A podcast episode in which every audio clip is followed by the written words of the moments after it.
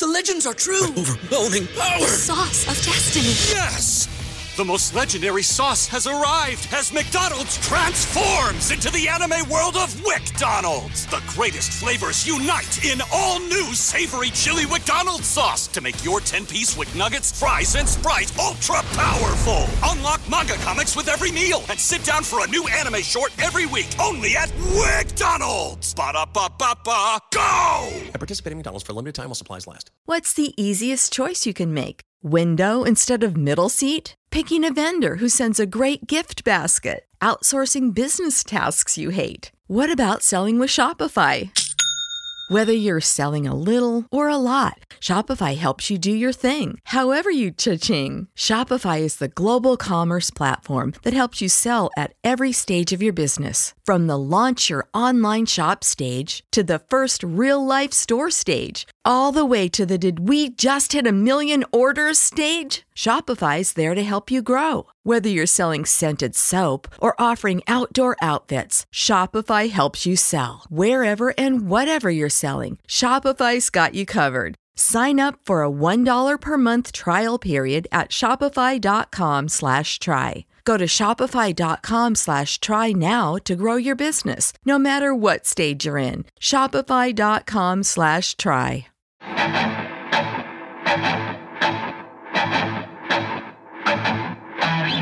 Welcome in, welcome into the Arrowhead Addict podcast, home of the Super Bowl champion Kansas City Chiefs. I guess this isn't actually their home, uh, but it's it's home of some of the best damn Chiefs fans out there. I'm Patrick Allen. Our guy Matt Verderam is gonna be with us in just a minute. You know the man, he drops these things on me. I'm sitting here, I'm fired up. I got the I got the outline. We're all ready to go, and then Verderam hops in in the Slack. Hey Patty, uh, I, I'm gonna be a little bit late. I got to pick up Maisie this is what happens when when you have kids. I know a lot of you guys out there have the children, unlike me, um, and you've got to deal with this. So life throws you curveball, curveballs. Luckily, Verderam's got me here to keep things rolling for him. Um, so let's get the chat fired up. Shout out to all of our members out there. Uh, we've got a, a, a pretty good guest today. I'm really excited. Somebody I watched uh, many years. I don't know how many of you guys are WWE fans out there, but we've got Jonathan Coachman coming up, and something that I literally did not know until I guess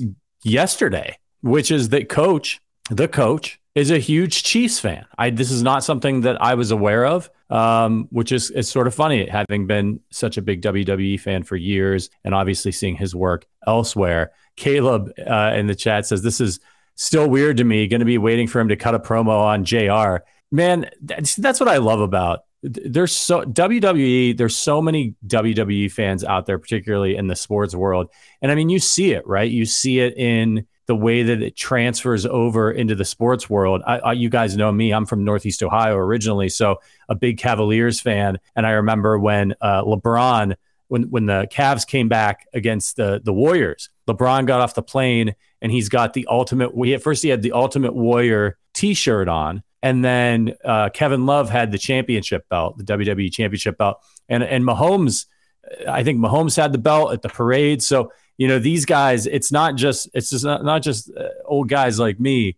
These young players they all grew up watching WWE as well. So it's pretty cool to have a guy like coach uh, in the Chiefs kingdom who who uh, who my earliest memories of, of coach is him cutting just absolutely hilarious promos with the rock. I don't know how many of you out there were uh, were are old enough to have experienced the rock's heyday in particular um, but just some of the best, most hilarious moments, those two playing off of each other. Um, so it's going to be really cool to have him uh, coming up here. Um, we're going to be talking a lot about the Chiefs, obviously, um, and the Super Bowl run. Want to talk a little bit about Eric Bieniemy, who the coach was, was tweeting about yesterday. Uh, Eric Bieniemy, obviously, going over to the Washington Commanders to be their offensive coordinator and assistant head coach. So kind of like a, a little bit of an upgrade with his title, as he's still seeking his first head coaching job in the NFL. And we're going to kind of talk a little bit about that and what we think might be holding him back from getting that. Um, before we go any further, though, I got to let you know that this podcast is brought to you by our friends at the Kansas City Bier Company. Uh, the Arrowhead Addict podcast, sponsored by KC Bier Co. for a while now. They're the largest locally owned brewery in Kansas City, and they're also the only brewery in KC to focus on German beer styles. They actually brew their beer according to the Bavarian beer purity law of 1516 using only four ingredients malt, hops, water, and yeast. It's absolutely delicious. This award winning brewery has a terrific lineup of brews. So, whatever type of beer you're into, KC Bier has a style for you. You know, we brewed our own beer with them. The uh, Arrow Red Lager still might be available in the in the beer hall. You got to head over to the KC Bier Hall uh, to find out. I'm not sure, but we sold out of six packs twice thanks to your support. You guys have been absolutely incredible. So look for the red Bier Co. cartons at your local store and support the Arrowhead Addict podcast by supporting Bier Co. And do us a favor, give them a shout out on Twitter at KC Bier Co. Uh, and let them know that you heard about their beer on the Arrowhead Addict podcast. Keep us in business and dare to beer different. Don't be a clown. Drink responsibly. 21 and over. Again, shout out to all of our members. If you're interested in becoming a member of the Arrowhead Addict podcast, check out the link in the description. We've got a great Discord. We're moving into off-season discussion now, which is a little sad, but also a little bit exciting. It's a lot easier to to swallow when football's not here when you're the Super Bowl champs. By the way, uh, as Matt Verderam joins us, Verderam, I got the hat, man. Did you get one of these? I did not. You know, I have not gotten any of that stuff yet. Yeah, you haven't. You, you haven't opened up the wall. I'm, I'm hemorrhaging money with this. I'm not. I've got I got the Super Bowl program, the official one from the game. That's kind of my keepsake. I have uh, I have a pretty extensive collection of Super Bowl programs because I'm I'm a loser. Um, yeah. But uh, yeah, no, I haven't gotten like a shirt or a hat or anything like that yet. I, I haven't really decided what I want to get yet, but I, I will. Yet is the operative word there. I I loved these as soon as I saw them put them on their heads. Um, I don't always love the hats, but this I thought this one was a good one. Kind of different than what they've been putting out in recent years. So I like right. that, and just having the Super Bowl patch. Um, yeah, man, I got that. Obviously, you know, I got the ludicrously expensive hoodie at the Super Bowl. You did. Um, yeah, I'm wearing that like every other day. I'm gonna get. You better believe I'm gonna get all the mileage out of that. I got a program too. Obviously, wasn't at the game. I lucked out, dude. I walked into the airport and they had Super Bowl gear there in the airport when I was leaving, and I and there was a big pile of Chief shirts there, and sitting on top of them was a Super Bowl program. Nice. And I was like, is this, did somebody just leave this here? And I picked it up and I walked into the store and I looked around. I didn't see any programs. So I took it up to the desk because I didn't want to steal it. And I said, Are you guys selling these? And he was like, Yeah, I think that's the last one we have. And I was like, Holy cow, this is a huge win. So I got it for a, a decent price. Um, nice. So yeah, so it's right next to my one from from last year. So two Super Bowls we covered. There you go. There you go. Yeah, I've got uh my bookshelf. I think I only have uh, on the shelf. I only have the two Super Bowls that they won in displayed. I uh, I also have a couple of the other ones I covered. I have a whole I have a whole box of them dating back to like Super Bowl ten. Excellent, excellent. So I set up I set up our guests here. So he he's mm-hmm. here. So we're gonna get him in here in just a second. But I, first I want to set the table. So the first thing we wanted to talk about, we're going to lead with, we're going to be talking Chiefs. We're going to lead with this Eric Bieniemy situation. He was named the Commanders' offensive coordinator and assistant head coach, so he makes a, a sort of lateral move, um, probably getting a raise and getting a slightly elevated title um, but looking obviously to get out of Andy Reid's shadow a little bit to try to maybe get that that head coaching job. So it's a new challenge for EB. We're obviously sorry to see him go. You know, and we'll talk about this with Coach. I I feel like this thing with Bieniemy has gotten a little. I feel a little bit bad for him because I feel like it's gotten unfairly or maybe fair. Like it's politicized. Like it's become like this p- almost political issue um, because you got people on different sides of it, and and not not everybody really knows exactly what's going on behind the scenes or why this guy's not getting the right. job. Some people have some pretty good guesses, but I think probably what what it what it is like with a lot of things in life, it's probably shades of gray. But you know, uh, this week the big discussion was around LeSean McCoy, who, as, as I'm sure you all remember, had a cup of coffee with the Chiefs. And uh, Shady, as he was called, was on uh, FS1 and he said, uh, uh, "This is what he said." I'm going to read the quote, and then I'm going to read uh, a coach's tweet that that uh, that prompted me to reach out to him and see if he wanted to come on the show and talk about it. So, uh, LeSean said, uh, and this is in regards to Bieniemy, what's his value? What makes him a good offensive coordinator? The problem is a lot of these people that go on social media, he should have been the guy for the job. They haven't played there. I've been in the rooms where he's coaching, and he has nothing to do with the pass game at all. When the plays are designed, that's Andy Reid. When you talk about offensive coordinators, I can tell you what makes Brian Daboll with the Giants a good coordinator. I can tell you about Andy Reid or Doug Pederson. But Eric Bieniemy, what makes him good? when we watch the film in practice in practices and we correct the wide receivers, the running backs, the quarterbacks, he doesn't talk in there. Andy Reid talks in there. So this is kind of a, you know, I don't want to say it's a dig on on EB, but he's basically saying this guy doesn't do anything. I was there, and that's why he's not getting the job. And before we get to coach's comment, just really quick, quickly from you, Matt, what was your take on on Shady's comment? I mean, look, on one hand, like he's in the building and I'm not, right? I mean, I, I may know people in the building, but he's in the building. He's he was a player under Eric Bieniemy. He was a running back under Eric Bieniemy. Of course, was a running back during his days in the NFL. Like he's certainly entitled to have his opinion, and it, and it, and it might even be look maybe through his eyes, maybe through a lot of people's eyes in the building, it might have been valid. I I kind of find it like just a a little bit of a cheap shot. Like it just kind of feels like it's unnecessary. Now, look, that's his truth, and he wants to speak it. That's fine. But I think it's like to, to me, my question back to LeSean McCoy would be, okay, let's say that's all true. Is that any different than Doug Pederson or Matt Nagy in that building when they got hired as head coaches? Maybe it was. Maybe it was. Now he wouldn't have known he wasn't there during that time. But like maybe it would be wildly. Like I'd love to ask Travis Kelce that, who was there for all those guys. Was yeah. it different with any of those other coordinators, or was it the exact same? Do you want a smart lock, a 2K cam, and doorbell all in one?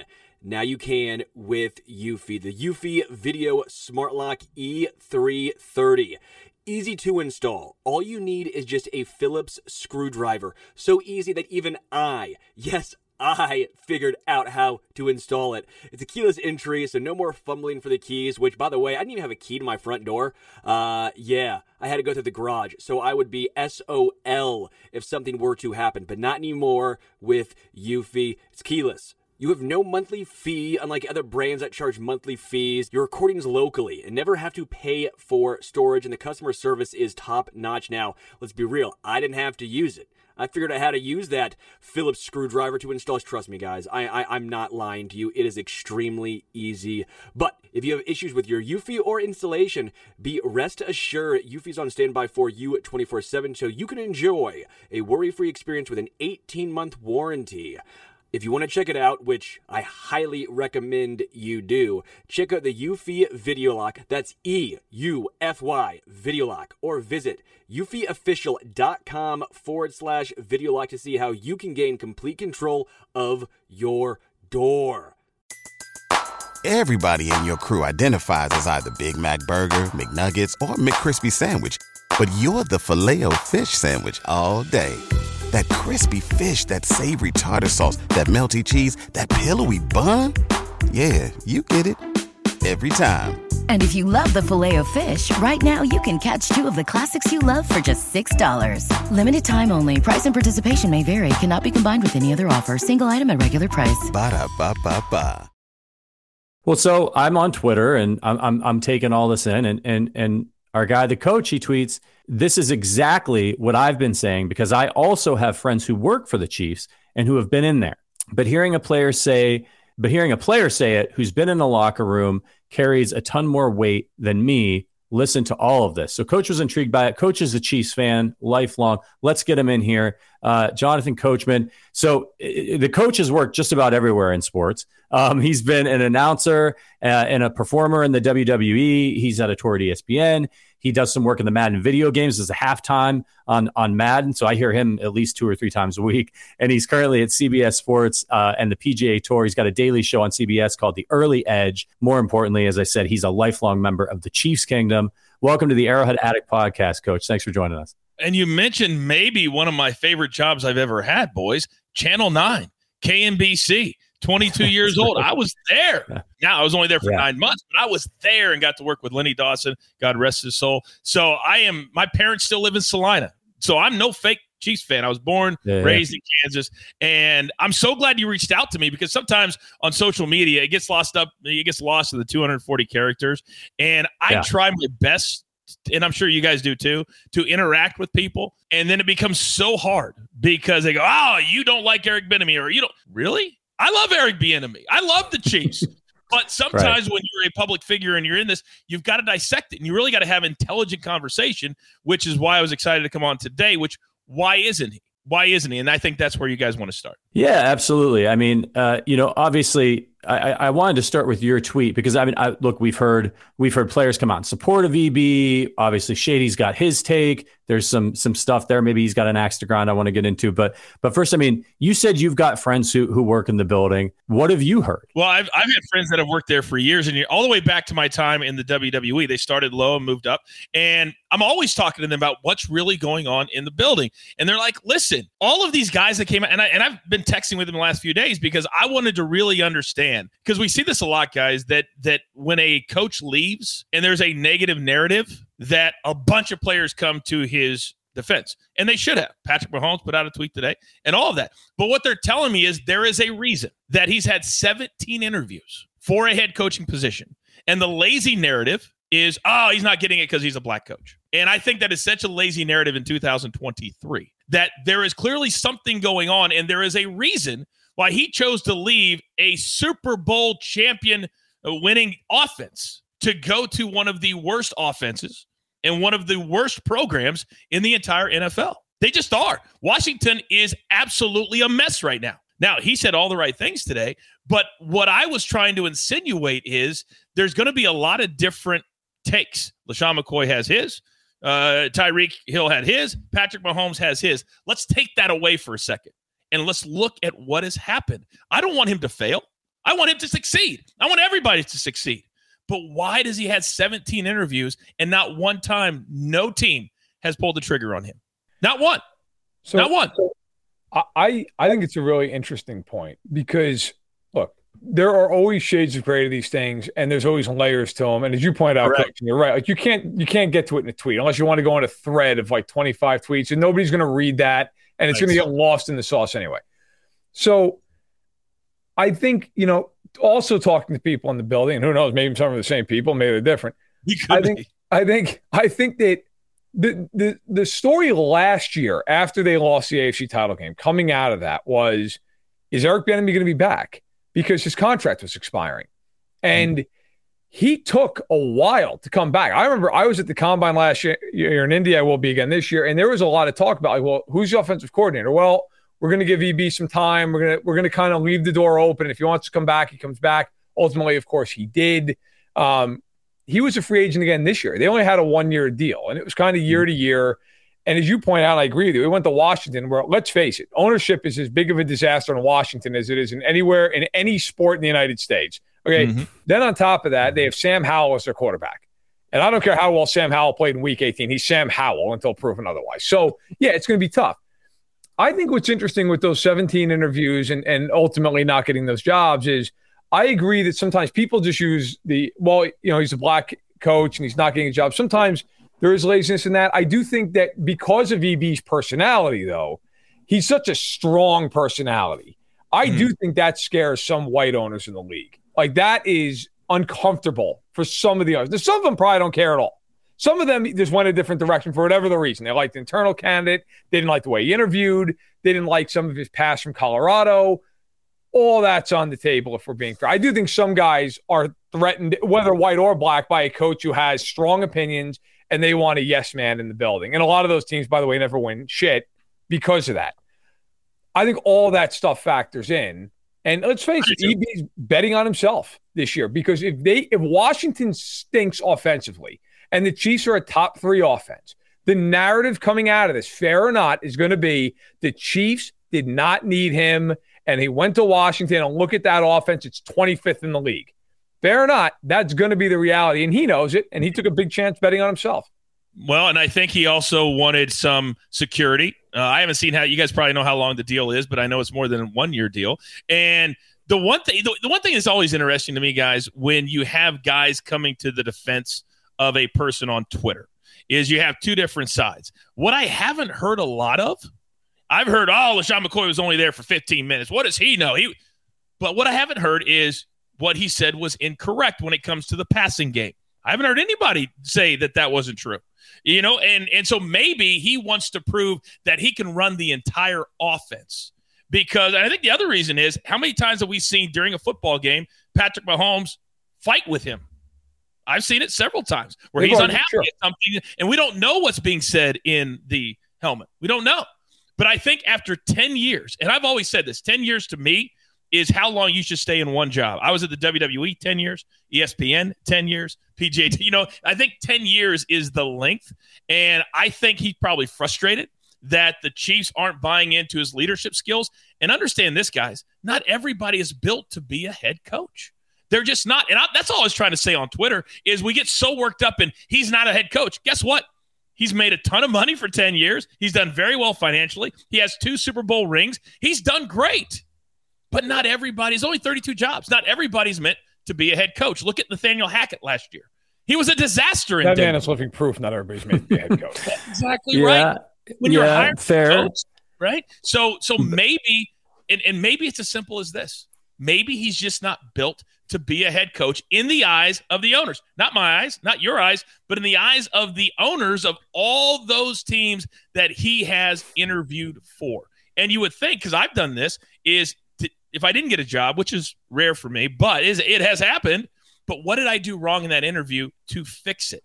And he said in an interview with one of my buddies today, Darren Haynes, who is a local sportscaster in Washington, he said, Listen, I've learned from all of those. And I've learned how to evolve and change and get better. And that's what we all should do when we're interviewing for a big time job. And so hopefully he does do well there. But again, he's going to have to prove it. And I that's the one thing I like about this move is he's going to have to prove it. And we'll see if he does. God bless him. I'll clap and say wish him a, a great day because I love what he's done for our Chiefs. What do you say to people who say, coach, that he's got to clear for some reason, and it might be just what you say. It's it's possible, right? He just he's not a good he's not good in the interview.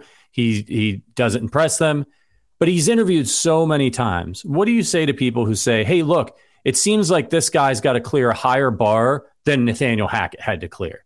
Right? He's gone. He's he's won two Super Bowls with the Chiefs. He's done all these interviews. He's he's uh, he's been absolutely incredible throughout the course of his career. Why hasn't he gotten the shot to be a bum head coach like Nathaniel Hackett and get fired right away? Yeah. You know, and why does he have to go? You know, Doug Pederson, he got hired. You know, he was under Andy Reid's thumb. He wasn't calling the plays. Um, uh, Matt Nagy, you know, Same. didn't go great in Chicago. He did Mm-hmm. call plays for a little bit for the Chiefs, but a lot of that time it was Andy Reid too. So, what do you say to people who say, "Hey, these white coaches they get chances all the time"? Uh, as soon as they're on a hot offense and they win a Super Bowl, you look them up a couple years later and they're a head coach somewhere, and Eric Bieniemy is 0 for 16. it's hard to argue with that narrative. It really, really is, which is why this it is so difficult to navigate this kind of topic. When you've got really Eric Bieniemy is the only guy. Can you think of anybody else that this has ever happened to? I mean, this many interviews, not No. getting it, and then you know when you work for a really, really good organization and you win super. This is unprecedented, at least in my eyes. At least in my Yeah. eyes. But I would say if somebody says that, I'd say they're probably right. They're probably right. But I also don't want people to automatically go to the narrative that he's not getting it because he is black. Do you know what I mean? So the two things can be separate, but there are clear, clear examples of coaches that did not deserve it, that were white, that got an opportunity, and then they still got paid for four years and made multi-million dollars, and they're set up, and that stinks. But that's the reality of where we've been at. I think two things can be true at once. It can be a lazy catch all narrative by people, especially on Twitter, to just be like, well, it's only because of race. But I do think that race plays a factor in this, and in some cases, a significant factor. And, and I'm glad you guys kind of went that way because that was the next thing I was going to talk about. Was no, I'm not I'm singling him out. I guess I'm not meaning to. But like Joe Judge, Joe Judge is nowhere near as qualified as Eric Bieniemy. No, nowhere near in any world. You look at a Nathaniel Hackett; he's not qualified now. Urban Meyer was qualified from the college standpoint because Urban Meyer is one of the best college coaches ever. Urban Meyer was an unmitigated disaster the second he stepped into Jacksonville, right? Like nobody would argue that. And you could go on, and, and the, the thing that should really infuriate people are there are plenty of white guys who have gotten second jobs who had no business getting the first job. You know, I mean, there have been plenty of those dudes who you're like, how is this guy getting one job and then two jobs, and they interview for a third job? And I think if you're Eric Bieniemy or you're a fan or a champion of Eric Bieniemy, uh, you look at that and say, why is the bar for a Hackett or a Judge here and Bieniemy's is up through the roof? And look, to me, as someone who's watched the Chiefs my whole life, I know you guys in the same boat. Andy Reid's run this offense since his day, since the day he showed up in 2013. Matt Nagy and Doug Pederson were no more qualified and they got head coaching jobs than Bieniemy would have been except Bieniemy's got two Super Bowl rings, and those guys have no jewelry, or I uh, had no jewelry. Pederson ended up being a, a very good head coach. Nagy did not in Chicago. Bieniemy's got two rings, and you never and, heard. And I, and I think I think that's part of it. I think you're you're heading down a road that I think is very significant. And what that is is when you look at the Andy Reid tree, and I've been very very critical of Andy over the years. I think his his clock management at times has been horrendous. I can remember a, an eight and a half minute drive with Alex Smith when we were down by nine in the fourth quarter. Yeah, what do we do? Was not, I remember that. Remember Yeah. that? You remember that? And you're and you're. Let's not focus on the pain, coach.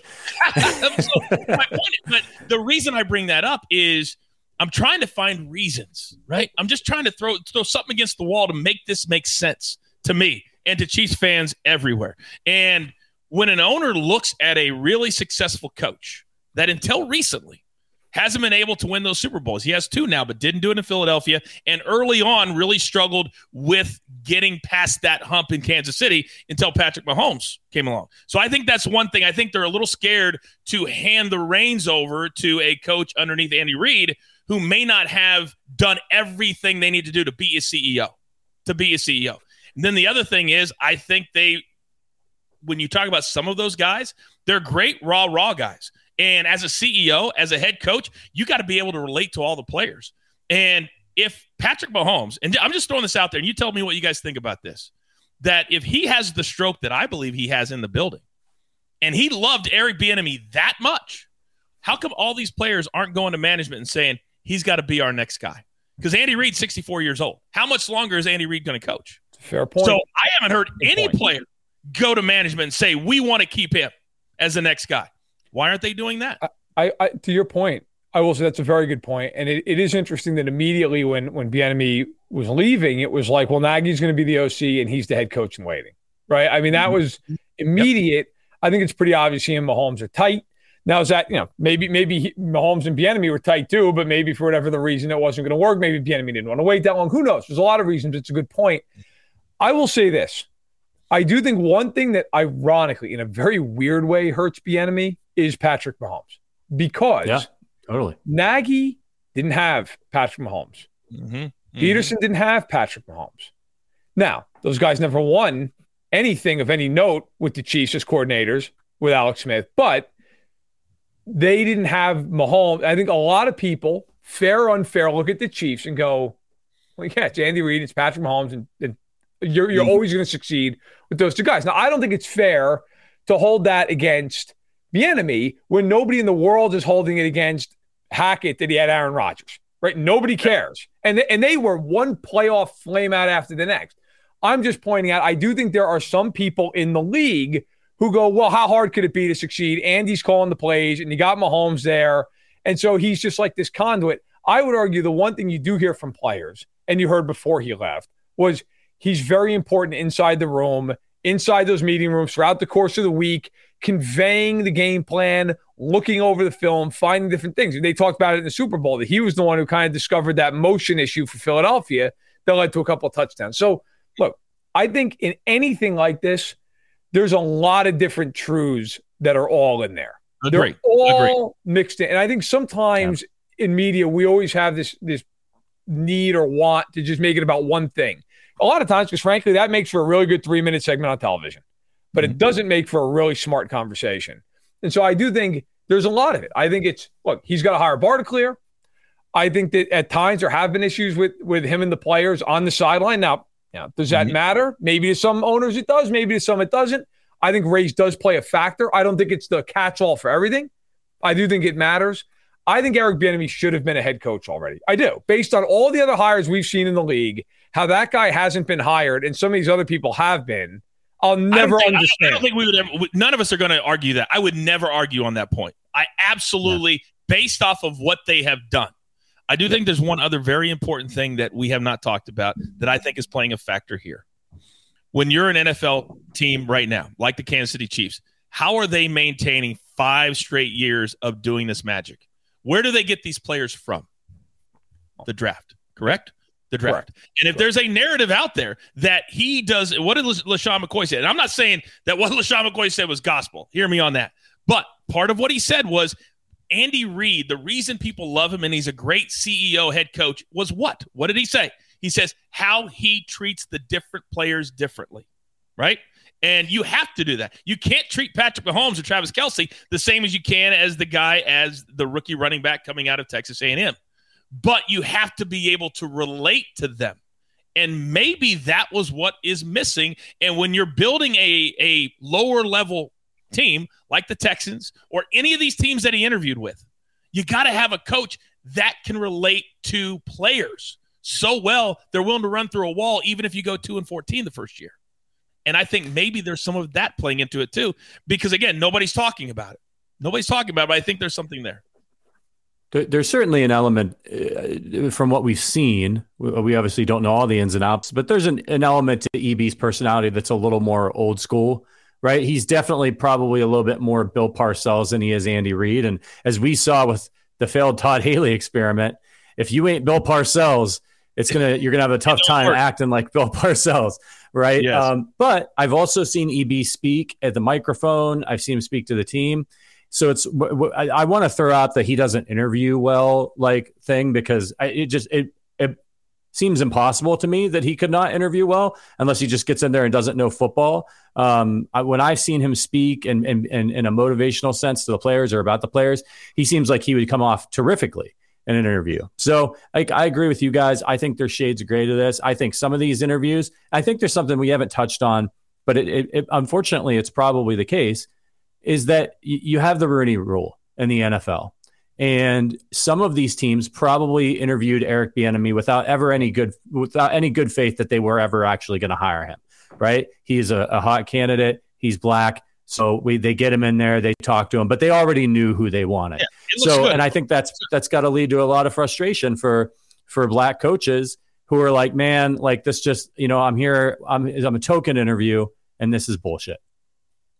I, I think there's yeah. a lot to that, especially if you're talking about a Josh McDaniels who's gotten not one but two opportunities being a disaster, and both yeah. of them in the AFC yeah. West in our division. So I think what you're talking about is spot on. That maybe let's just say conservatively, ten of those seventeen were the the BS interviews that we know them right. to be. That that's that's absolutely very very possible, and in all likelihood probable. So let me throw another question out to you, and I'll say hello to everybody in the chat. Thanks for watching us live is do you think that going to Washington is going to be whatever he is looking for? Because today, when I watched all of his interviews, I watched all of his press conference, he said a lot of what head coaches say without saying anything at all. You know, it was a lot of coach speak. It was a lot about, you know, I've learned from my past experiences and I want to bring that here. And Ron Rivera is running a, a great ship here. And we got un- unbelievable coaches. And obviously, he's not going to uh, uh you know attack the negative of Washington today, but he didn't say anything specific. Nothing. And what do you guys think is the upside to him deciding to go from Kansas City, where he clearly was not happy? Because if he was, he wouldn't leave. Right, he would have stayed. I think we can agree on that. Yeah. Yeah. So why yeah. go to this particular team in this particular spot? Well, you know, I think you know we touched on it earlier, Coach. I think the reality is, look that. that is one of the great reclamation projects, right? I mean, offensively speaking, who do they have? They have Terry McLaurin, who's great and the running yep. backs are decent. And that's that's really it. Like Jahan Dotson, for you know, first round pick a year ago. We'll see what he turns into. But that's not a group you look at and go, yeah, listen, you know, sprinkle a little uh, Eric Bieniemy magic on it. It's a top five unit. I mean, that is that is not what you're getting unless Sam Howell proves to be the next Tom Brady. So, uh, my again, my fear for him is he goes there and that offense is just not good. It has nothing to do with whether that, he can coach or not. There you go. That's what I'm trying to get at. Like does this really help him? Does this help him? I don't think it does. I don't. I don't think it does either. Like I think it. Look, if now I'm not going to sit here and be the guy who's like, if I was Eric Bieniemy, because I'm not Eric Bieniemy. But yeah, I think from looking at it from a from a remove point of view, I think it would have benefited him in some ways to just stay in Kansas City, go in another ring. And at some point, your resume just is so overwhelming that it's like, look, we're just idiots if we don't give this guy a job, right? I mean, at some, at some point, which I think, frankly, I think we're already at that point. He's got two Super Bowls in four years, but I think you just start overwhelming people with the amount of jewelry and the and the resume. Whereas the problem is going to be now, if he goes to Washington and they're 25th in the league offensively, maybe it's not his fault. Maybe Sam Howell stinks and ownership's terrible and they just can't get it done. Okay. And Kansas City, let's face it, they're. I mean, if Mahomes is upright, that's a top three offense in the NFL. Always. So you're gonna. So if the Chiefs under Matt Nagy are top three in the league, and Bieniemy is a bottom, you know, twelve offense in Washington, people are going to say, "See, the Chiefs didn't even need him. What did it matter?" And then it it almost cements that mentality among people who have criticized him that he was never that important in Kansas City, even if that's exactly. bullshit. And he was exactly. a really important coach.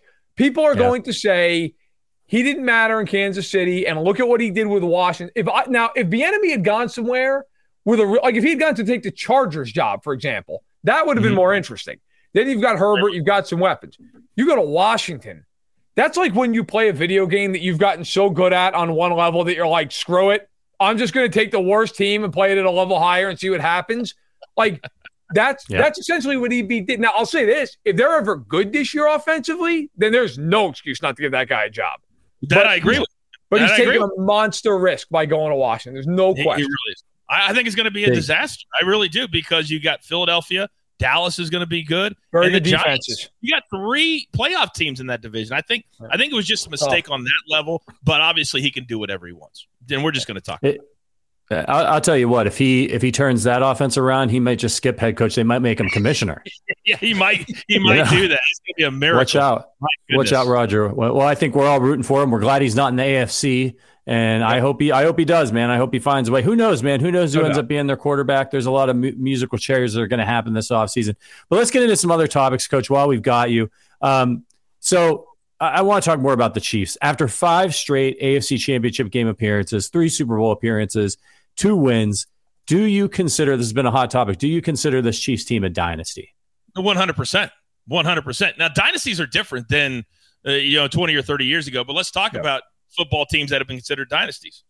49ers, Joe Montana won four. That was considered a dynasty, right? Pittsburgh Steelers, Terry Bradshaw wins four. That was considered a dynasty in 2023 when free agency is what it is and you've only got partially guaranteed contracts and all that and it's really hard to keep players longer than their rookie contracts what they're doing and the fact that Patrick Mahomes doesn't even know what it's like to end a season in December or early January that to me screams the D word. 100% and he's only 27 the last time I checked Tom Brady played until he was 45 so let's just say he plays till he's 40 we got 13 years to add to an already Hall of Fame uh, resume. And he's also proven, and the Chiefs proved last year, we don't need to pay Tyreek Hill $30 million. We can bring in any receiver, and Patrick Mahomes can make it work. And I think that's the magic of him. It's the magic of this team, how it's put together, how Andy Reid uh, addresses it.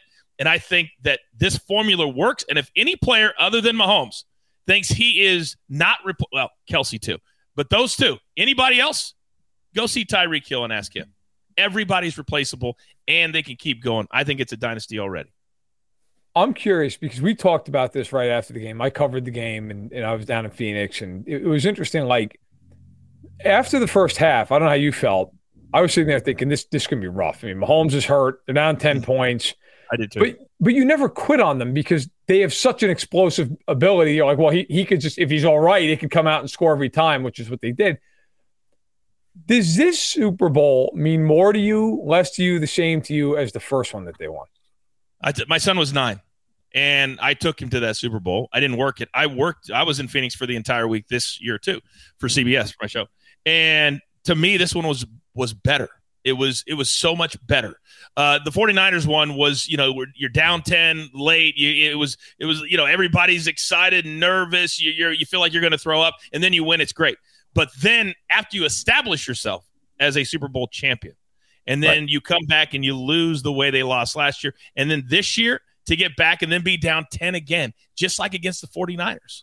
And you're you have that same feeling again. But I said on my show the difference between this one and that one is the experience. Chiefs had it, Eagles didn't. Yep. And I talked yep. specifically about halftime. And I said, not every team is wired to be able to deal with a 40 minute halftime. Chiefs came out ready to go. They got the kickoff and they went right down and scored because I think they knew what to do. And boy, it wasn't fun to watch in the first half, but you got that feeling. If we can get one stop, we only needed one stop since we got the ball first, and that's what we got. And then it was unstoppable throughout.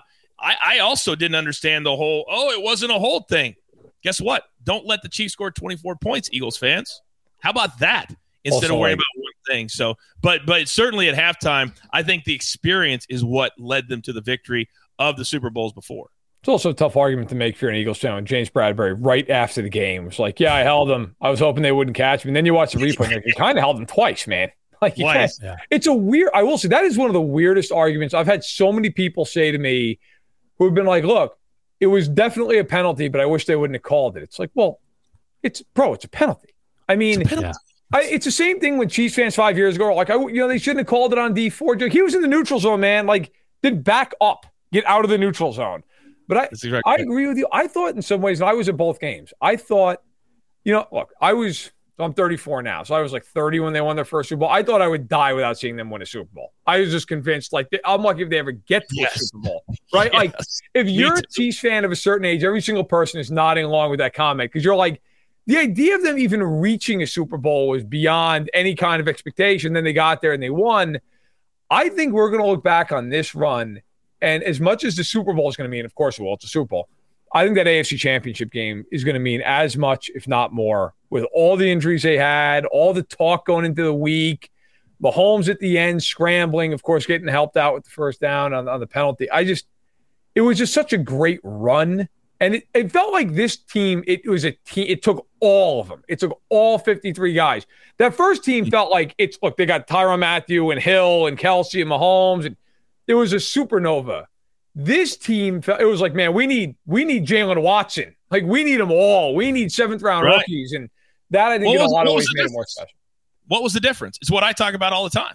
Patrick Mahomes was on his rookie contract then, wasn't Yeah. he? So you Yep. could afford Yep. all those other players. Then he gets the 500 million. Now you've got to start working. You got to say, all right, we're going to go to the draft. All those types of things. And that to me is a big, big deal when you're talking about how great is a quarterback or how great is a team. I think you can look at how they won the two different things and really, really prop them up for that. I, I think it should scare the crap out of the rest of the NFL that the Chiefs won a Super Bowl this year.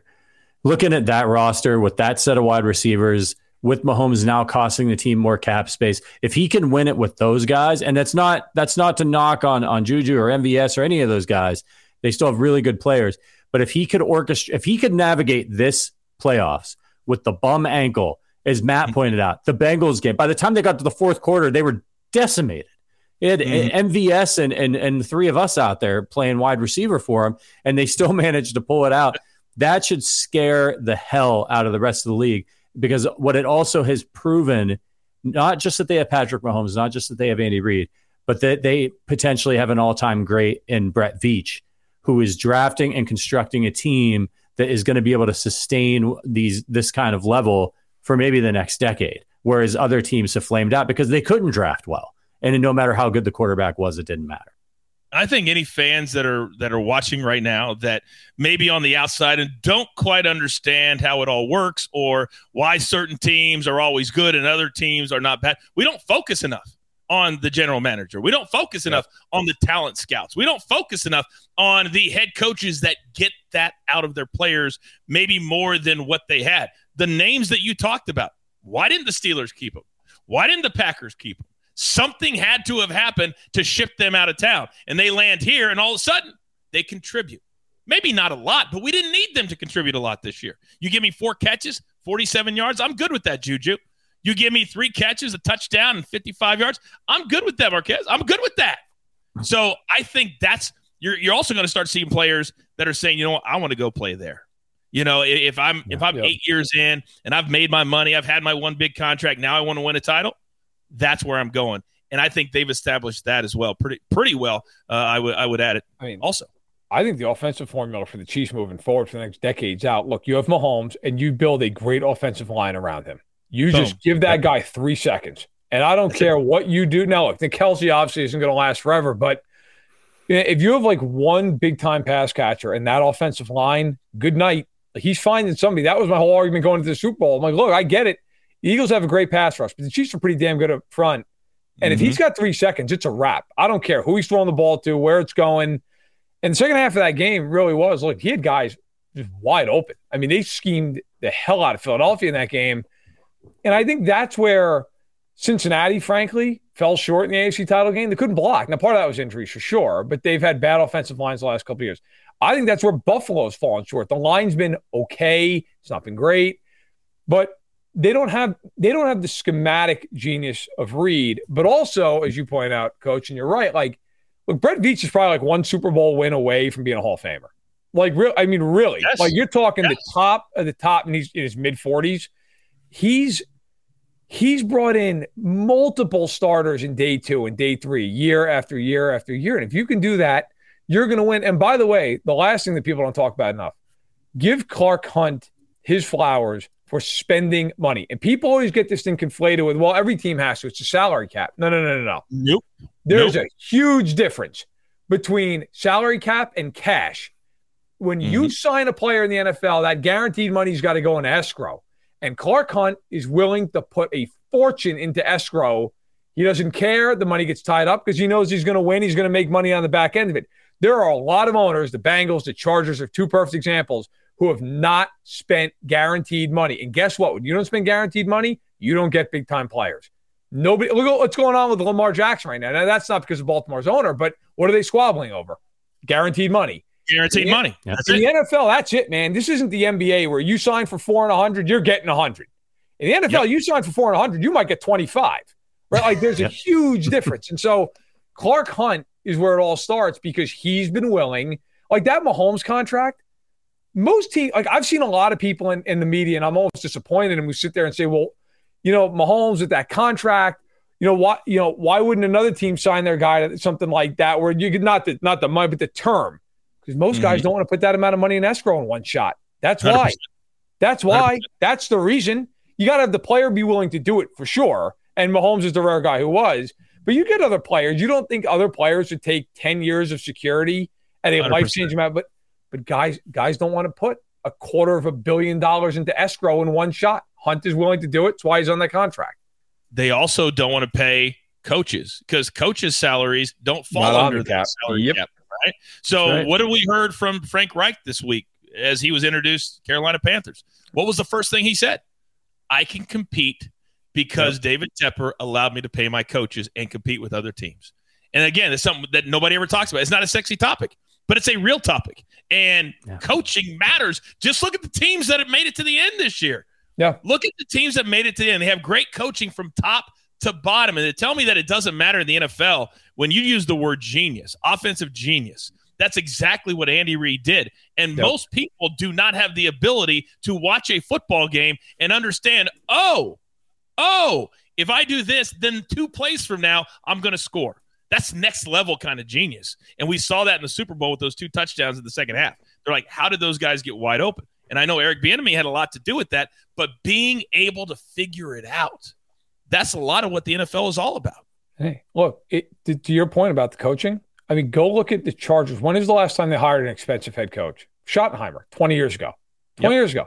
When is the last time the Bengals hired an expensive head coach? And Zac Taylor's proven to be a good coach.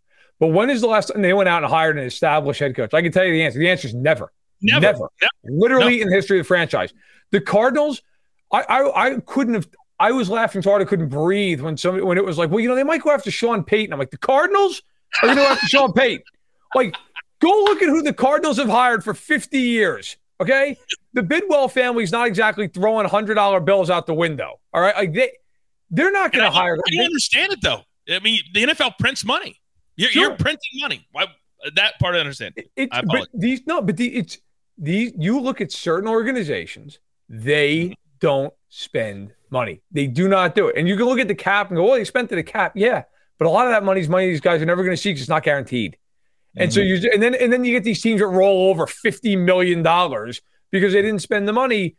I give the Chiefs a lot of credit for that. Veach finds the players and, and, and signs them with Brandt Tilis and the rest of that front office, but none of it works if Clark Hunt is not willing to give some of these guys massive, massive guarantees. And it always makes me laugh when you see people like, well, you know, Mahomes signed a real team friendly deal. Yeah, it is in the sense that it's long and it, and they can move money around and all the rest of it. That's true.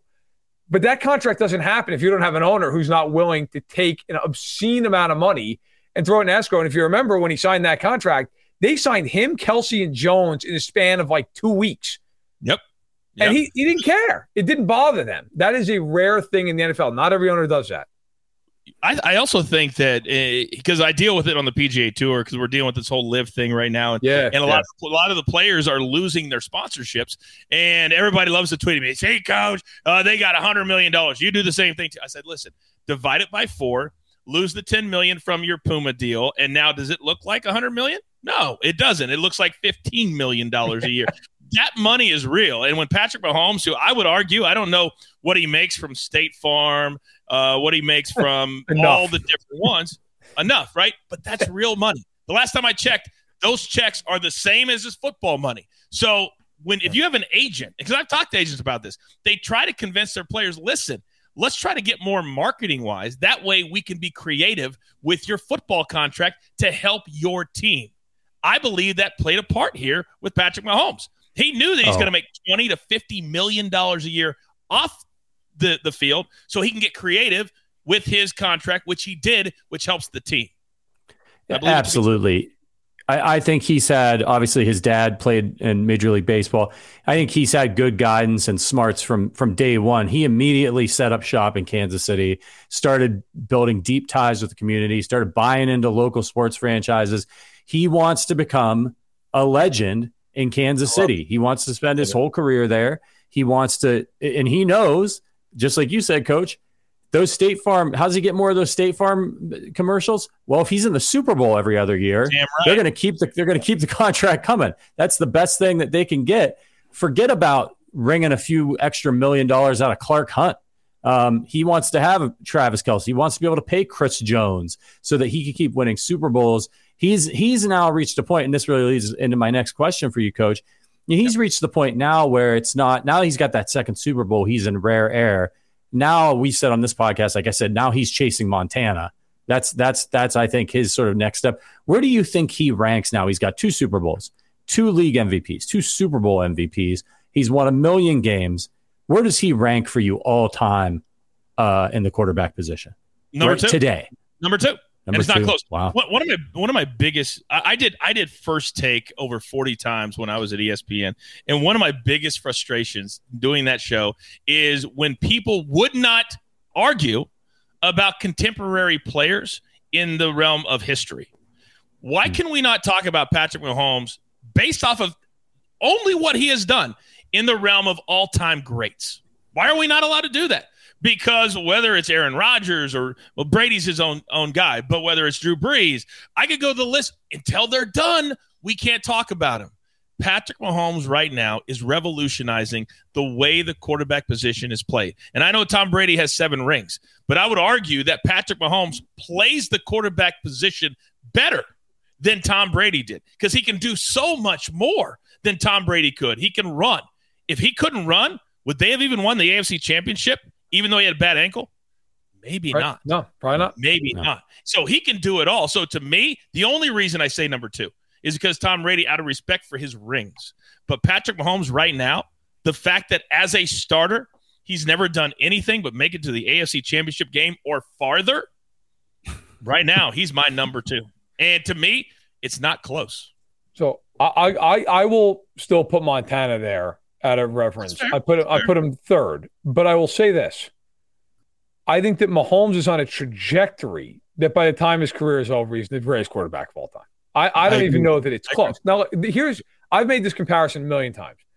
Brady to me is the Bill Russell of the NFL, an all-time great player who is maybe the greatest winner ever. I like that. I Mahomes like that. is Jordan. Yeah. Where you watch, like I grew up a Knicks fan. Okay, I grew up mm-hmm. in New York. I lived in sheer terror of Michael Jordan at all times.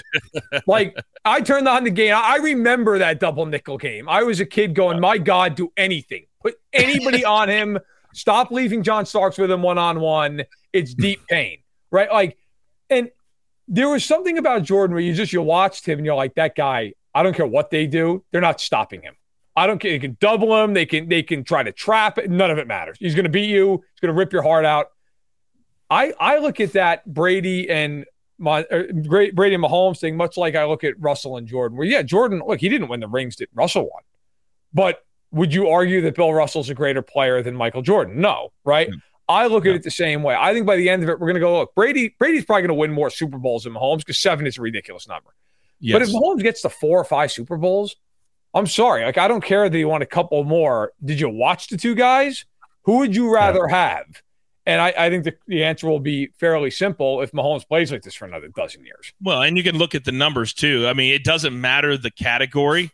He's he's number one in almost it's- everything. it's insane. You know what I mean? Like Yeah. most wins in the first five. You know, all that kind of stuff. He's he's number one already. Yeah, yeah, he's uh, every time somebody says five straight AFC title games, I just kind of chuckle because it's it's it never gets old. Just absolutely incredible. Um, last question, Coach. Thank you so much for joining us. I know we went kind of long, and we'll let you get out of here. But I wanted to ask you. I have to ask you for the wrestling fans out there. Sure. Which current Chiefs player do you think would make the best WWE superstar? Oh my God, that's the easiest question you ever could have asked. And by the I way, I knew we were gone. I, I could do this all day. I've thoroughly enjoyed this. I it's so much, so much. So Yeah. thank you for asking me for being on and, and allowing me Yeah. the time. Uh, it's easy. It's Travis Kelce. I mean, it's, it's not Yeah. even it's not even close. There's a one thing Yeah. you got to be able to do. I tell I tell kids all the time. I just spoke to a class at Bradley University on Monday. Oh, my wife And I went there. "Oh, really? Cool. Yeah. Little Missouri, There Missouri. Valley." I said, if you want to make it in this business as a talent, as a performer, whatever you want to do, whether it's wrestling, sports, sports entertainment, you have to be able to talk. And if you can't talk and you can't make people believe, part of the reason that I had probably arguably a better career in the WWE than some wrestlers, and I didn't wrestle full time, I wrestled some, but I could talk. I can make people hate me. Oh, I was good at it too. And being a heel is the most fun. Travis Kelce would be an unbelievable heel because if you're a Bengals fan, how much did he grade on you after that game? Put some respect Yep. on this man's name, right? That's what a great Yeah. heel does. He goes to the Super Bowl. He stands on the stage. He goes, put some respect. And there's nothing you can do because he just beat Yeah. you. And that's what a great heel does. He beats you, then he rubs it in, then he rubs it in again, and then he goes back the next year and he does it again. And that's Travis Kelce. Yeah. Yeah. I have to agree. I, I knew where that was going. I have to say, I had to. We got to give an honorable mention. I think to Chris Jones, who I think would also be kind of incredible. I in think he'd be good. I just haven't seen him talk enough I'll to tell you, know if he could handle it. the honorable mention for me would be Frank Clark, who Oh, who yeah. has thoughts and, and is not afraid to express them at all times, including Yeah. some times where he's going to get an FCC violation. Um, Kelce's the obvious choice. By the way, Kelce on SNL on March 4th is going to be ridiculous. yeah, Is he And I hosting? yeah. Is he hosting? He's hosting Yes. SNL. Yeah. Oh, I didn't know that. I hadn't heard Yeah, that. he yet. went on. Uh, it, what was it? The late night was it? Was it Fallon? He went on Fallon, and Fallon. he's hosting Yeah, SNL. yeah. Uh, not this coming Saturday, but the next Saturday. I would be willing to bet my mortgage Patrick Mahomes shows up at some point in that show. Oh yeah. He has. Yeah. He has. to. But He if, has. if the biggest thing with that show, I'm begging of NBC, make Kelce be the Cincinnati mayor in one of these skits. It has to happen. Would that be amazing? Would that be amazing? I Call mean, you- call Riverfront like like call the baseball oh. stadium, the football stadium, like all like, Oh, ma- Yeah. please make him the mayor, Mayor Jabroni, right? Like Yeah. make him the mayor. Oh, it'd be amazing television. Oh, Ended that man's it Mayor career. oh.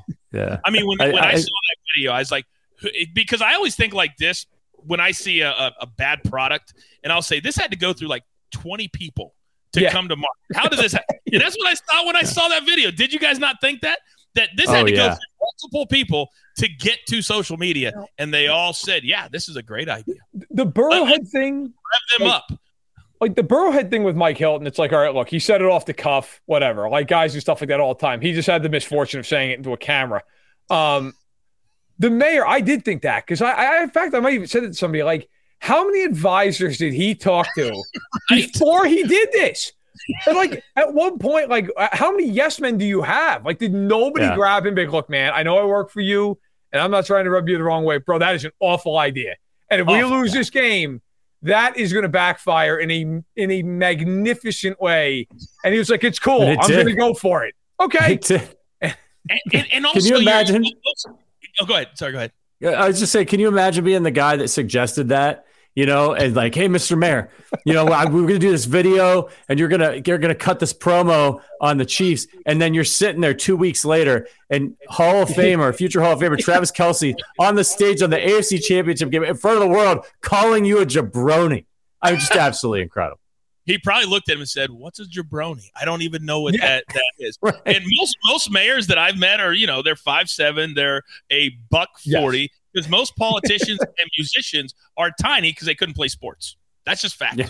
And Yeah. so if you can't even back it up, like if you can't back up what you're saying, then you probably shouldn't say it. And there's no way Oh. that he was going to back it up against an NFL football player. Come on.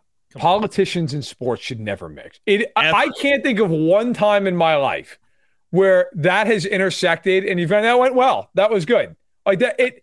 It's Yeah. always some try hard politician from one of these states who's like, I can win a half of a percentage point in my next election. And now it's funny is look, if you're a Bengals fan and that guy's on the ballot, like maybe it doesn't affect the way you vote, whatever. But like there will be a handful of people who are like, screw this guy. This guy cost us the AFC Yeah. championship game. No handful? doubt. A handful? Yeah. How about half of the city's going to blame him for that? That's how Yeah. crazy NFL fans are. You got to find Yeah. a reason other than the reason. I don't. I, I- don't worry Well- about the fact that you hit Patrick Mahomes six yards out of bounds. It was the mayor that caused us to lose that game. You know what I mean? That's right. It's absolutely incredible. I, I do also hope, if if possible, The Rock shows up on the Travis Kelce SNL because they there's a wrestling skit there with the jabroni thing that could be great. Coach, thank you so much for joining. It was awesome to have you on. Uh, as as a fan of yours from your WWE days, pretty cool to get to meet you and talk Chiefs with you. Uh, can you just let our uh, our listeners know uh, when they can catch you on the early edge? Oh, that'd be great. The early edge. eh, We do all the the sports betting for CBS. I love being at CBS Sports. We're on daily 10 a.m. I've got the link in my uh, social media. We've got a really big announcement coming up in the next couple of weeks on a new place we're coming because at CBS we have tons of platforms. So we're on YouTube, we're on Spotify, we're on Apple. We're getting ready to go on HQ and Paramount Plus. Mm-hmm. It's going to be awesome. So we're daily at 10 a.m. Eastern Time, at 4 p.m. Eastern Time, and we also do golf only episodes, MMA only episodes. Every primetime NFL game, we have a special episode for that too. So if you want everything from a sports betting angle, come to the early edge, but we also just talk sports as well. But I love it. It's the most fun I've ever had. And also for the PGA Tour, I'm going to be doing the Players Championship. So that'll be my first event of the year. So hopefully people will tune in for that as well. Awesome. Well, best of luck with that, and thank you so much for joining us. We hope to have you back sometime. Hey, soon. call me, call me anytime. I would. I, I literally could do this anytime. I love it, and I love Yeah. your guys' podcast. So good luck, and until next time. Hey, All right, thanks a lot, thanks, coach. coach. Appreciate you coming by, Jonathan Coachman from CBS, among other places. That was a really fun interview, Verderame. I, you know, great. like I said, I, I, you know, I, I was watching the coach. Just he would do these segments back in the day. I don't know how big of a WWE guy you were. I, I'm not, but I but I know You're him. not- I know who he was. Like, but I, He- he- I'm he very would- aware. He would do these segments with The Rock when The Rock was really like becoming a, a huge, Oh, seen him. massive star W, uh, and just hilarious stuff. Um, and and then of course he got to do a little bit of in ring stuff too, which is pretty cool. And then landed at ESPN, so quite the career and a Chiefs fan and a great conversation. Um, somebody we definitely could have back and just just just talk ball with. Um, it was really Yeah. He was uh, he was great. He was great. I thought it was a really I hope or at least I hope it was really insightful the, the conversation on, on Eric Bieniemy. We went deep into that and I thought it was a I just thought it was a, a, an honest conversation. Whereas so Yeah. many times with the stuff like and I, I said it to, to you and him earlier, but like it's so hard. You know, you turn on these TV shows and it's really not their fault, just the way TV is structured, but like you have like three minutes to have the conversation. I don't care Yeah. who you you can't have a real conversation in three minutes. You just can't. It's like on Twitter. Yeah. Even if you are talking with somebody who you have res- respect for, but maybe you just have a difference of opinion on something, whether it's sports or politics, whatever. Like it, it's very hard to have a nuanced conversation in a format like that. Whereas in podcasting, you can really sit down and we could sit there 20 minutes uninterrupted and talk about Eric Bieniemy. I think you can really get your thoughts out. Maybe you can kind of smooth out any any bumps in the dialogue because you have that ability to do it. Whereas on TV, it's like, look, we're coming back in 10. We're going to hit it hard for 200 seconds and then we're going to another topic or we're going to break. Yeah. Or, you know, we're bringing another host or a guest. So um, I thought it was great. And uh, I'll tell you, I did not know he was a Chiefs fan going into this. I, I was I not, uh, I was not aware. So that's awesome. That's, uh, Yeah. that's cool. And he was, uh, he was a man. He was a fantastic interview. Yeah, and he was very generous with this time. I think I asked him, "Hey, can you come on for for 15 minutes?" You know, man's man's got kids, is busy, um, and it just it was we were having so much fun. I just you know figured we could keep keep it going. So, um, speaking of betting, before we get on to just a little bit more cheese talk, or I know we're running a little long today, um, I just wanted to let you guys know. Uh, uh head over if you want to support us. Um, head on over to arrowheadaddict.com slash bets. Eric, arrowheadaddict.com slash bets. We've got a lot of great betting partners. If you want to help support our show so we can keep doing shows like this in the off season, and we're bringing you three shows a week in the off season, we're going hard, bringing on awesome guests like Coach and some more of the other great guests we're going to have in this off season. Uh, if you haven't bet with any of these, um, these books that we have on arrowheadaddict.com slash bets. Check them out. If you make a first time deposit and spend 10 bucks, we'll get a fee for that. If you got a gambling problem in Kansas, um, you can always call 1 800 Gambler uh, and they'll help you out with that. All right. Um, I just a couple more things I wanted to hit on. As we look ahead to the offseason for the Chiefs, um, and I was listening to you. You were on the show yesterday with Adam Best. Uh, Sterling's gallivanting across the country somewhere. Um, yes. Do do you think that Brett Veach should keep this offensive line together. We know we have the the Orlando Brown decision coming up. It's been much discussed between Chiefs fans, but he's not good enough. He's not worth what he wants. And and the other the other part of that, so it's really the question is the two ends, right, with Wylie and, and, and Brown. Right. But I want to know what you think. Do you think that do you think that Wylie needs to be replaced? I mean, the Chiefs just won the Super Bowl. They didn't give up any sacks.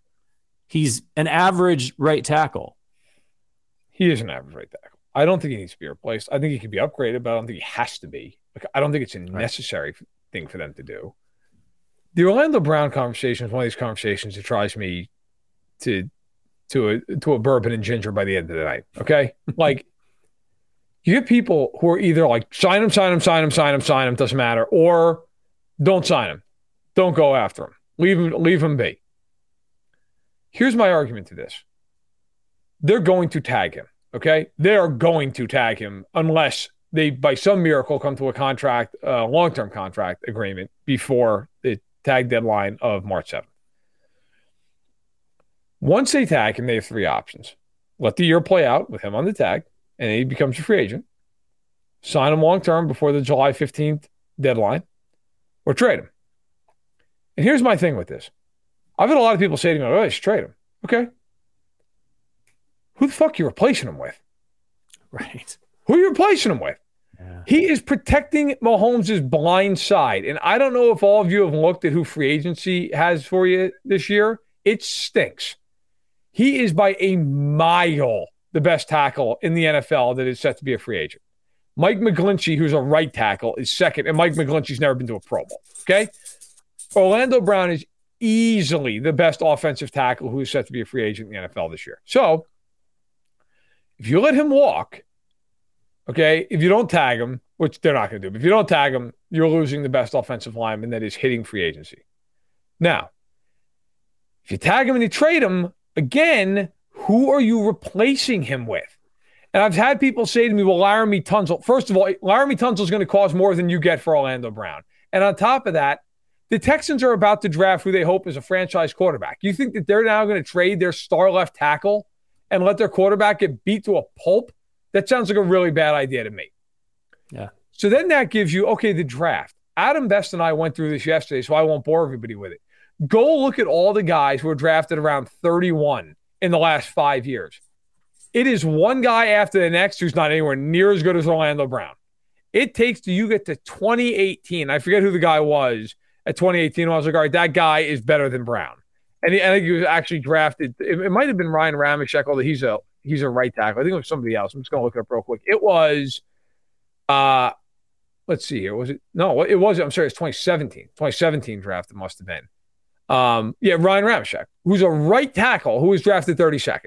Okay, and Cam Robinson, who's a good left tackle, though he's not as good as Orlando Brown, drafted 34th. You don't find star left tackles very often that far back. Now, Brown was a third round pick. Bakhtiari out of Green Bay was a mid round pick. I mean, I'm not saying can't happen, but you want to roll those dice? You want to let that guy walk and hope that your third round left tackle can protect Mahomes' blind side? Because I don't. To me, he is worth signing. They're not going to be able to keep everybody. They're not. Like at some point, maybe they lose Joe Thuney in a couple of years. Maybe they lose a Trey Smith. Maybe they lose Willie Gay. With all due respect to all those guys, none of them play anywhere near as important of a position as Orlando Brown does. Not even close. So I would pay him, especially because, and I'll shut up after this. Look at the Chiefs' premium positions. Okay, they're paying Mahomes at quarterback, paying him a ton. They're not paying a receiver. They're not paying a corner. They're paying Clark as an edge rusher, but that's about to become a fairly cheap contract. Either they cut him or they or they bring the money down significantly. And Karlaftis is the other one. You're not paying big money in any of these premium spots outside of quarterback. So if you're the Chiefs, you can afford to pay Orlando Brown. You can afford to pay Chris Jones. Can't afford to pay everyone, but you can afford to pay a couple of these guys. And to me, I wouldn't go crazy and give them, you know, 26 million a year. But would I give them 22, 22 and a half? Yeah, I would. I would give them 22, 22 and a half, 65 mil guaranteed over five years. That's fair. And I think the Chiefs ought to give it to him. That's honestly where I, I come down on this one. Yeah, it's a premium position. It's very important to the team. You're winning Super Bowls. Um, sometimes you do have to spend a little bit more. Why not on protecting Patrick Mahomes when you when basically when he's at an offensive line, you pretty much win the Super Bowl. Um, by the way, I just got to let you know this one. This is great. NFL veteran quarterback Davis Webb, I saw this. who spent last season backing up Daniel Jones, has been hired as the Broncos quarterback coach. For sources, the 28 year old Webb will now be, this is from Adam Schefter, will now be coaching the 34 year old Russell Wilson in his first NFL coaching job. You looking for a big turnaround there? The Davis Webb experience? I have a lot of questions. Uh, why? Number one, I think Shelby was the one who pointed out in the chat. So kudos to Shelby. it? I, uh, yeah, she she mentioned it while we are doing I think the interview with Coach, but I, I did see that. I I have so many questions, man. Also, uh, I think it's even more interesting in some ways. Like, did you see the hire as a defensive coordinator? Oh, they brought back Vance Joseph, right? Yeah, you know who Vance Joseph was coordinator of this year? Do you remember? Uh, no. The Cardinals. Oh, that went that went well. Chiefs Chiefs did all right against that defense. I've already seen like a lot of Broncos fans be like, well, you know, he's got better talent here. Okay, first of all, okay, sure. Second of all, what is what does his defense do relentlessly? It blitzes and it plays a one safety high look. Have fun with that. Have fun against Kansas City doing that. Okay. So Vance Joseph, who I honestly do think is a good defensive coordinator, I think it's a terrible matchup when they play the Chiefs, at least well, a terrible matchup for now Denver. So Joseph was the head coach in Denver, you might remember, um, for two years, 2017 and 2018. And of course, uh, in 2017, you were talking about Alex Smith being the quarterback in 2018 Mahomes. Well, here are the here are the uh, point totals that the Chiefs put up against Vance Joseph, who, by the way, had a very talented defense then. Okay. Uh, Chiefs scored 29 in a win at Arrowhead, and they scored 27 in a win at Mile High. Both of those coming with Alex Smith. Or excuse me, I'm sorry. That's that's a lie. The first one was Alex Smith. The second one, that was Mahomes' first start ever. So with backups, they scored 27 points. Then Mahomes' first full year, 2018, as a starter, they went out and they scored 27 and 30 points. So not great. Not not great if you're Denver, who, by the way, I would argue in the front seven, not that much more talented than Arizona. Like Randy Gregory and Josey Jewell. Good luck. They're just going to blitz like crazy and play one safety, and I look forward to seeing how that plays out against Mahomes. I'm I'm kind of getting sick too of like this constant talk about the Broncos roster. Oh, they got this great roster. Maybe people have been saying that for four years. They don't win shit. At a certain point, maybe these guys aren't that good. Also, oh, Adam and I talked about this yesterday. Like, I, other than Patrick Surtain, who is a great young corner, can you name one other guy in that team that you'd call a blue chip player? No. I mean, Simmons is a good player, he's a Pro Bowl player. Other than those two guys, that is it. That is it. And on top of that, if I have to listen to one more person, you know, now they got Payton, you know, they've got Courtland Sutton, and they got Jerry Jeudy, and they've got Tim Patrick. Okay, let's talk about those three guys. Everybody just goes crazy about like there's so, somehow this this dominating receiving group. Jerry Jeudy, I would argue at this point, is the best of the three. He's never had a thousand yards. Last year he had 972. It's as close as he's ever come. Sutton. Chief, Chiefs tried to give him about 500 when they played. The Chiefs did all they could. Sutton, yeah. to his credit, had 1,100 yards in 2019. Then he got hurt. He tore his ACL. He hasn't been the same guy since. And Tim Patrick has never even approached 1,000 yards. Not one of those guys is a top 15 receiver in the conference, let alone in the in the in the entire league. Okay. In the conference, they're not a top 15 guy. And I listen to all these people like, well, you know, Denver, now they've got Payton. Now what exactly? They can't block anybody. The defense has two guys in secondary are good, nobody else. The the offense does not have one Pro Bowler on it. They're they're a bunch of guys. Like even if even if Payton gets Wilson back to being like a top 12 to 15ish quarterback, awesome. They're gonna be eight and nine, seven and ten. It's, it's just it's fine. Like it's it's whatever. I I can't envision a world where Denver's great unless they nail the draft and they don't even have a first round pick. Angry Junkin German says Denver has less talent than a 1987 episode of Star Search. That hurts. Love Star Search. Shout out to Ed McMahon. Rest in peace. All right, before you get out of here, last question I had for you on this one was, you know, when the Chiefs won the Super Bowl in 2019, and they did their run it back tour, which I hope they don't adopt that slogan again uh, th- this year. But like when they did that, they pretty much did run it back. I mean, they pretty much brought out the same roster they had the year before, made it back to the Super Bowl, ran out of steam, offensive line injuries, so on and so forth. This year, and in, and in past years, Brett Veach has shown, hey, if there's shit that needs fixed, he can make wholesale changes. He's not afraid to be aggressive. They have a good team. They just won the Super Bowl there's guys maybe you could move on from Justin Reid or, or, or MVS. You save money, move things around. How do you think he'll approach this offseason? Do you think that it will largely be the same team next year, or will he make some somewhat bold moves and, and maybe he learned a little bit from like, hey, you got to keep, you know, you can't guarantee that it's just you're just gonna be able to run it back with the same group of guys. I'm gonna ask him on Tuesday or Wednesday when we're at the uh, the combine. So uh, we we get uh, 15 minutes with all the GMs, but my thought would be like it's probably going to be a pretty similar team because they don't like what is the gaping hole on this roster? What is it? I mean, maybe you want to see add a receiver.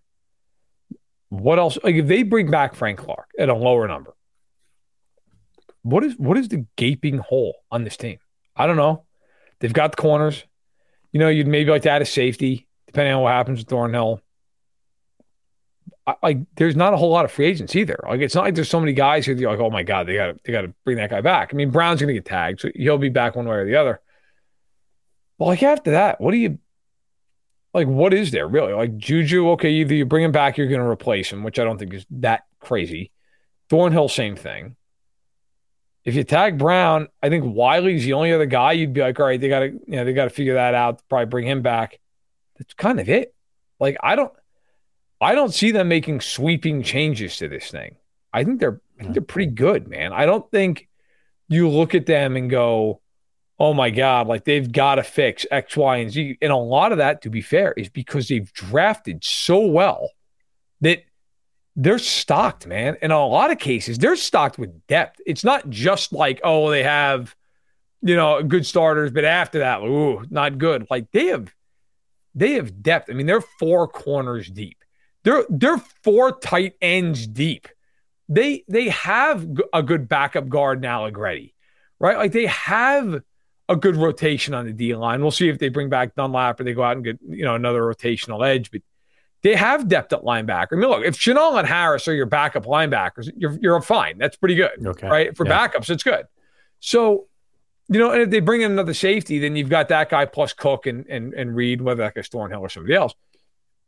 I think you kind of just fill in a few little pieces, man. Maybe even guys you just had, and you just move forward. I don't think there's any real reason to like remake any of these groups with the potential exception of receiver if they want to be aggressive there. Yeah, I think receiver could look different. I would bring back. I wouldn't be surprised if they bring back Juju if they can get him at a fair no, price. Just simply because I mean the way when when when Veach was on the show and he talked about Juju and his importance, and I think we saw yep. Um, he has been a little bit banged up, but he did become a nice at times uh, security blanket for Mahomes. Dropped the ball off. He moved the chains, did some of the dirty work. I like that. So they can bring him back, great. Um, I think they're probably really excited about getting a whole offseason to work with Kadarius Toney, the training staff, because that guy could be like we could be sitting Dude. here next year if he stays healthy and and it and it really takes the, the leap with this team. We could be sitting here laughing our asses off at the Giants for the the heist that that Brett Veach uh, ran on them, and of course Edge. Um, I think I love Frank Clark coming back on a really team friendly deal. Look, he's he's kind of chasing legacy at this point. Look, he might want to, he he could somebody could offer him a boatload of money and he could be, he could say you know peace out I'm going to go. But like I'd love to see him come back, team friendly deal, and move into that Carlos Dunlap role and sort of be like I'm going to try to get these extra sacks in the playoffs, become the all time leading sack you know leader in playoffs and and then you you get you go out and get another big fish where Frank doesn't have to be on the field so much. He's had some health issues as well. He can rotate in and just get after the quarterback. Um, that would be the big move I'd see them making. Do they try to get somebody like a stud on the edge somehow, either through the draft or a trade or free agency? Yeah, I mean that's going to be the big thing. Look, right? Like, what do they do? And and we're we're living now in what I like to refer as hell, which is NFL mock draft season. Um, where it's just a deluge of every possible human being alive. Like, I got a mock for you. Read my mock. Read the. And then, like, we get to the draft, and some team makes a trade, and it throws the whole thing out of whack. Like, oh, it's the end of all those mocks for four months. Um, Let people just, have their fun, Verderame. No, no, I, I refuse to with the mocks. I refuse to. Um, man, I just think it's going to be really fascinating to see how it plays out. But I think I think there's, there's going to be a handful of positions where, depending upon how the board falls, that's the way the Chiefs will go. I mean, I think, you know, when you drafted like five, it's a hell of a lot easier to just kind of pinpoint one one player. Okay, yeah, we, we think we're going to get that guy, right? When you're at 31, and by the way, they are 31 for the record because the Dolphins at the forfeit their first round pick for tampering. So when you're at 31, like you could you could go a lot of different directions. I mean, you know, does the run on receivers happen before you, or do you have your pick of the litter? Same thing at safety. Same thing at tackle. Maybe even if the Chiefs bring back Wylie and Brown, they want to draft a tackle early, right? Like, there's a lot of ways to look at this thing. And so I really think like tackle, receiver, edge, potentially safety, and of course, free agency will dictate some of this. That's going to be where you look at it and go, okay, well, who's the you know, who's the best player available at those positions and then go from there. It's going to be a very exciting offseason. I, I'm I'm excited to be able to sit back and knowing, you know, we're Super Bowl champions and Brett Veach can he's got some cap room to play with. He's got a good solid roster. Yep. He could sit back and really make some good decisions and stock the cupboard for years to come to keep the Chiefs cheap, young, fast, talented. It's really exciting. I think they're they're in the best position of any team in the league by far. Um, Verderame, when you go to the Indianapolis next week, are you going to be able to be on a Thursday show? Yeah, we'll figure it out. We'll make it happen one way or the other. Okay, we'll figure something out. Let me know. I, I got to get more. I'm doing stack and box, so we'll make there it happen. Go. There we go. It's on a Wednesday, by the way, stack and box Wednesday. So um, we did the, we did the moving around a little bit, but yeah, yeah, we'll uh, because we'll talk to Veach either Tuesday or Wednesday. So we'll have, we'll have stuff to talk okay. about come uh, come Thursday. All right, we will figure it out then. Thank you, everybody. Thank you to producer Richard, who helped us get set up with Coach and obviously ran the show. Thank you to all the, li- the listeners, the viewers. Make sure you leave us one of those reviews on Apple Podcasts. Five stars, we'll read it on the show. We're heading into the off season. It's a great time to leave questions and reviews over on Apple Podcasts with that five star review because we need the extra content.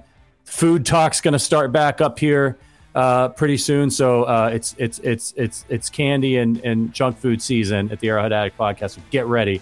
Uh, thank you to all of our members for your constant support. Thank you to KC Bier Co. Thank you to you, Matt Verderame, my co-host. Uh, appreciate you, and uh, we will see you guys next week. But until then, as always, go Chiefs.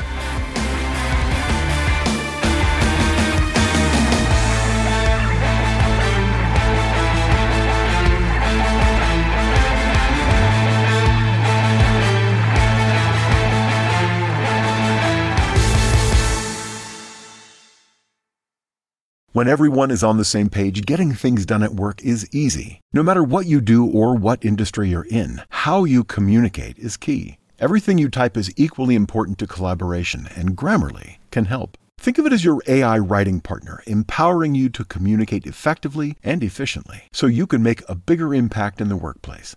96% of Grammarly users say it helps them craft more impactful writing. And as the gold standard of responsible AI, Grammarly is your secure AI writing partner that allows your team to make their point and move faster. By understanding your writing and context, Grammarly provides relevant, personalized suggestions. And with tone suggestions, you can navigate even the most difficult work conversations. You can also save time, from spending hours editing drafts to just seconds with one click. Sign up and download Grammarly for free at grammarly.com slash podcast. That's G-R-A-M-M-A-R-L-Y dot com slash podcast.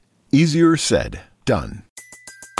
Everybody in your crew identifies as either Big Mac Burger, McNuggets, or McCrispy Sandwich.